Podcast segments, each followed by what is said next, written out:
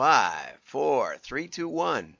I'm John Miglosh for the WDMA. We're going to be talking about the ANA today, which is almost the same except huge, big money making machine from all the national advertisers of America. And uh, but they have some good content, and uh, and Lisa Smith is a very very big encourager of the show. So thank you for that, Lisa. And off we go to start. But first, first, mm, first we want to hear from Ryan Reynolds, who is opposed to the uh, pumpkin spice takeover at this time of year. And for Aviation Gin, it's National Negroni Day, which uh, now he's going to make this drink. And First, take one part each of bitter red liqueur. I don't know what bitter red liqueur is. Sweet vermouth. And vermouth. Pour over ice. Looks like take an old fashioned. Pumpkin spiced cinnamon stick and shove it right up your ass. Then, okay. Well, we he doesn't like the pumpkin spice cinnamon stick, so then he gets really upset about why we go nuts on pumpkin spice, and uh, then he gets to come back and say and say sorry. It's come to my attention that pumpkin spice has quite a lot of fans and a powerful political lobby. So, on behalf of Aviation American Gin, its parent company Diageo, we'd like to wholesale apologize for our previous commercial. Help me. Help. it's nearly fall. okay, so anyway. Uh, so anyway, that must be a deal when he sold the company to Diageo. He must have made a deal that he would continue to do ads for them or something. Let's get to the backstory for a second. Okay, let's go over here. Okay, the flavor has become synonymous with fall, but the gin brand founder isn't sold on it. So I think they came up with Negroni Week Actor Ryan Reynolds is making his feelings about pumpkin spice drinks very clear. Starbucks made pumpkin spice flavor popular in starting in 2003 is one of the most popular seasonal offerings. Um, the spot comes from the actor's own agency, Maximum Effort.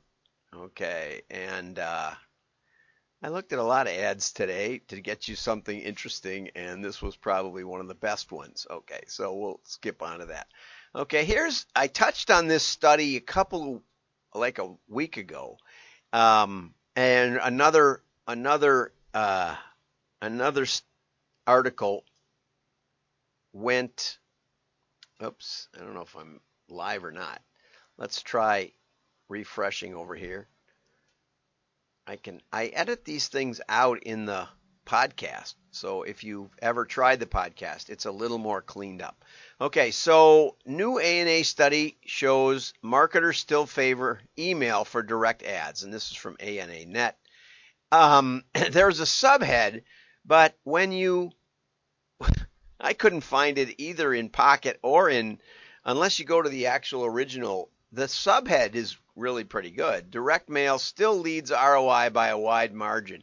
Wouldn't you think that would be the number one thing to say about this study? It seems like it for me. Uh, maybe this study says more about what marketers care about, which is popularity, than ROI. And this is one of the reasons we feel like posers, because many of us are posers.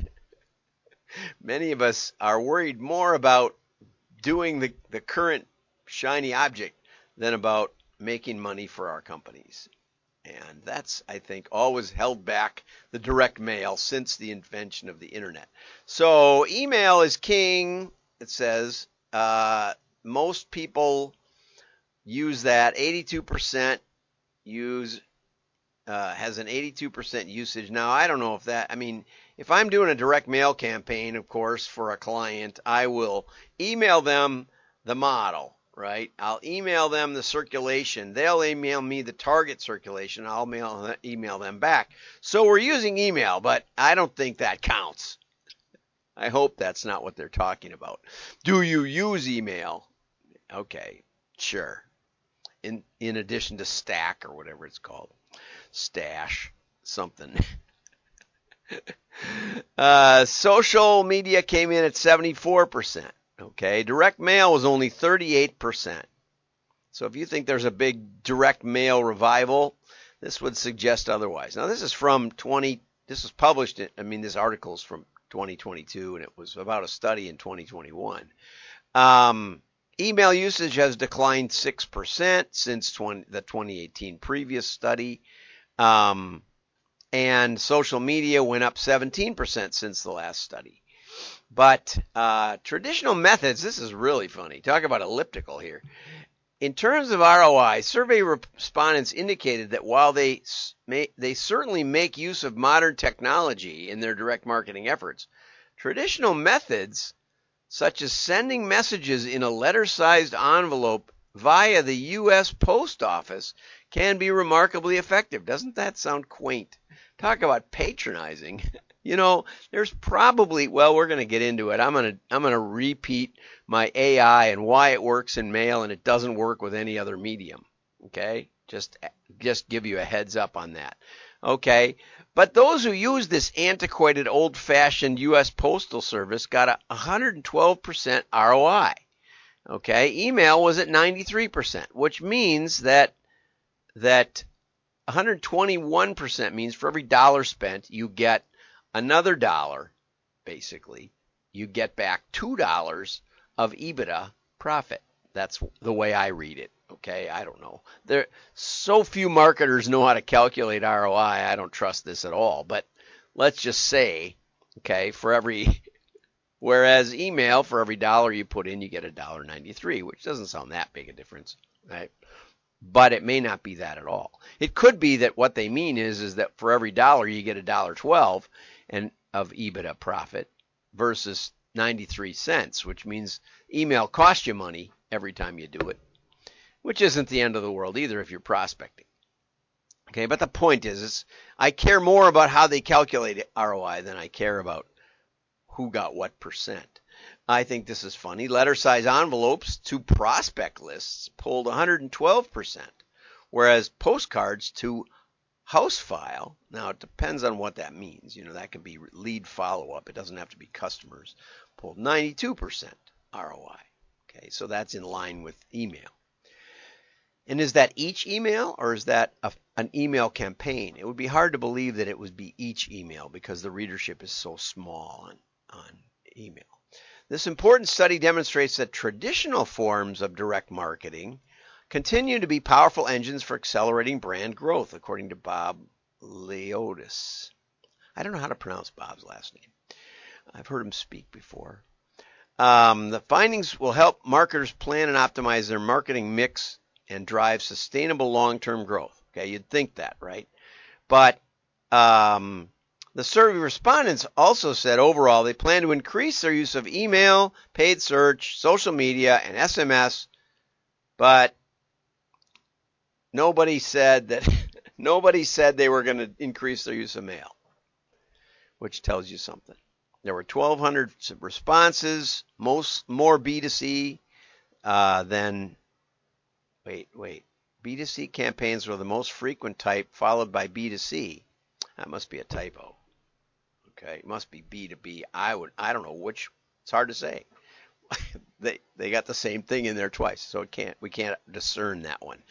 Um, the largest industry was technology and communications, so I'm guessing it was B to B. Yeah, followed by B to B products. Okay, so that's probably right. Mostly the respondents came from small companies with annual revenues of 25 million or less, 56%. So that's probably why they're they're not doing mail because you know, you'd have to commit most of your marketing budget to getting enough to be statistically significant to know what's going on. Okay, so why mail?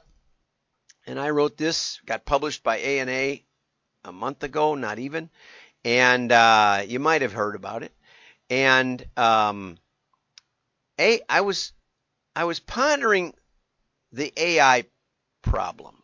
Gartner, according to pu- industry publications back in about 2017, predicted that half of finance a, finance AI projects will be delayed or canceled by 2024. So half of them will fail completely. Okay, Uh, and this wasn't the in 2017 they had a prediction, but this was another article, and I have the link for the article. Okay, this was from 2022, so it hasn't really changed dramatically. Um, and so I started pondering why AI could work in mail, uh, which gives you some idea of the some idea of the power of mail that you're probably not tapping into. Um, so anyway, this is a, a little bit of history. We're going to skip all this. But according to the AI study, Gartner AI study, how is it that we could achieve massive success with machine learning while others saw only failure? I, I thought about that for three years. And then I figured it out. The reason we could do machine learning was connected to the medium of direct mail marketing. You got that? Direct mail has something baked in. We know who we advertise to. We also know that the mail is delivered to a decision maker and direct mail forces a decision because direct mail does not throw itself away. Play that back if you didn't catch it, okay? And uh, so we know, we know who the engaged non-buyer is. No other medium knows the engaged non-buyer, the person that was actually paying attention but didn't respond. They know the responders, they don't know who was in front of the TV or not, or in front of the monitor or not, or paying attention or not. They don't know, they don't have an embedded decision because all other media throws itself away. So there's a billboard and it's big as life, but you're looking at your speedometer, you're playing with your cell phone or something happens, yelling at the kids in the back seat, and you just don't see it. Plus, we don't know who you are. You're driving by, unknown. That is the way media works. And I don't care if it's digital or TV or cable or trackable or whatever. Okay? And that pairing, it's called a labeled data set, is required for AI. Who looked at it and bought, who looked at it and didn't buy. Direct mail has a built-in labeled data set. Not only are the buyers known, but also the house, households who saw, engaged and decided not to buy. No other media can claim to know the engaged non-buyers. Direct mail may be slow, expensive, difficult, but is the most cutting edge medium for discovering who your real customers are and what makes them buy. So before you spend millions or tens of millions to explore AI, or just go with social media and email because it's cool and the cool kids do it, understand that without direct mail, it's nearly impossible to achieve ROI and to understand why, which is the more important thing. The other thing is, is that if you do some mail, and by doing some mail, I mean put a couple of hundred thousand pieces in the mail because for statistical validity, that's a good place to start. 100,000, 200. We used to in the 80s tell people we wouldn't work with you unless you put 250,000 pieces in the mail day one. Okay. And those were 25 million dollar companies. They were big companies. They were huge companies. Okay. So doing that can then fuel your other media choices because now you start to know who your buyer is and you let the market tell you, not just some survey, not just some third party cookies, etc. Okay. So lastly, I want to talk about exclamation points from Craig Huey. I think I may have covered this before, but I keep skipping it, so I'm not sure. Uh, he says, too many exclamation points make your copy sound cheesy or even worse, unbelievable. So the wrong way to write the headline is easy to understand. You even get email contacts. Email contacts aren't that valuable, so he says you should say you even get email contacts. Right? That's the right way to do it. Okay? Easy to understand. You even get email contacts. The wrong way is the secret to a crash proof portfolio. You know, and that's a big claim, crash proof portfolio. So it doesn't belong there. So he says write it without the without the exclamation point. Products that are serious in nature, like financial products, as well as luxury items that are expensive, will rarely use exclamation points in print advertising.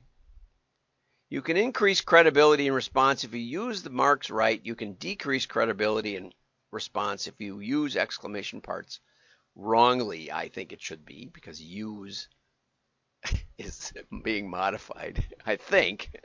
An adjective goes with a verb. Anyway, but also should have added test, test, test. Because obviously it depends on the offer and it depends on the market. And that, I was surprised, was left out by Craig Huey. Anyway, have a great day. Like and repost. Don't forget the articles. Both of these articles, all three, I'll be over in WDMA.org in just a few minutes, right? Thank you for those reposts. Let's see if did anybody chat? Oops, I, I when I reset it, Slack, David Foley says was the name of it. not not Stack. anyway, thanks for that, David. Uh, be sure to check out David's direct marketing newsletter because he has a lot of good tips on direct mail. I just got mine in the mail yesterday, but I haven't read it yet. Have a great day. Like and post. Your friends will know you're smart. Bye bye.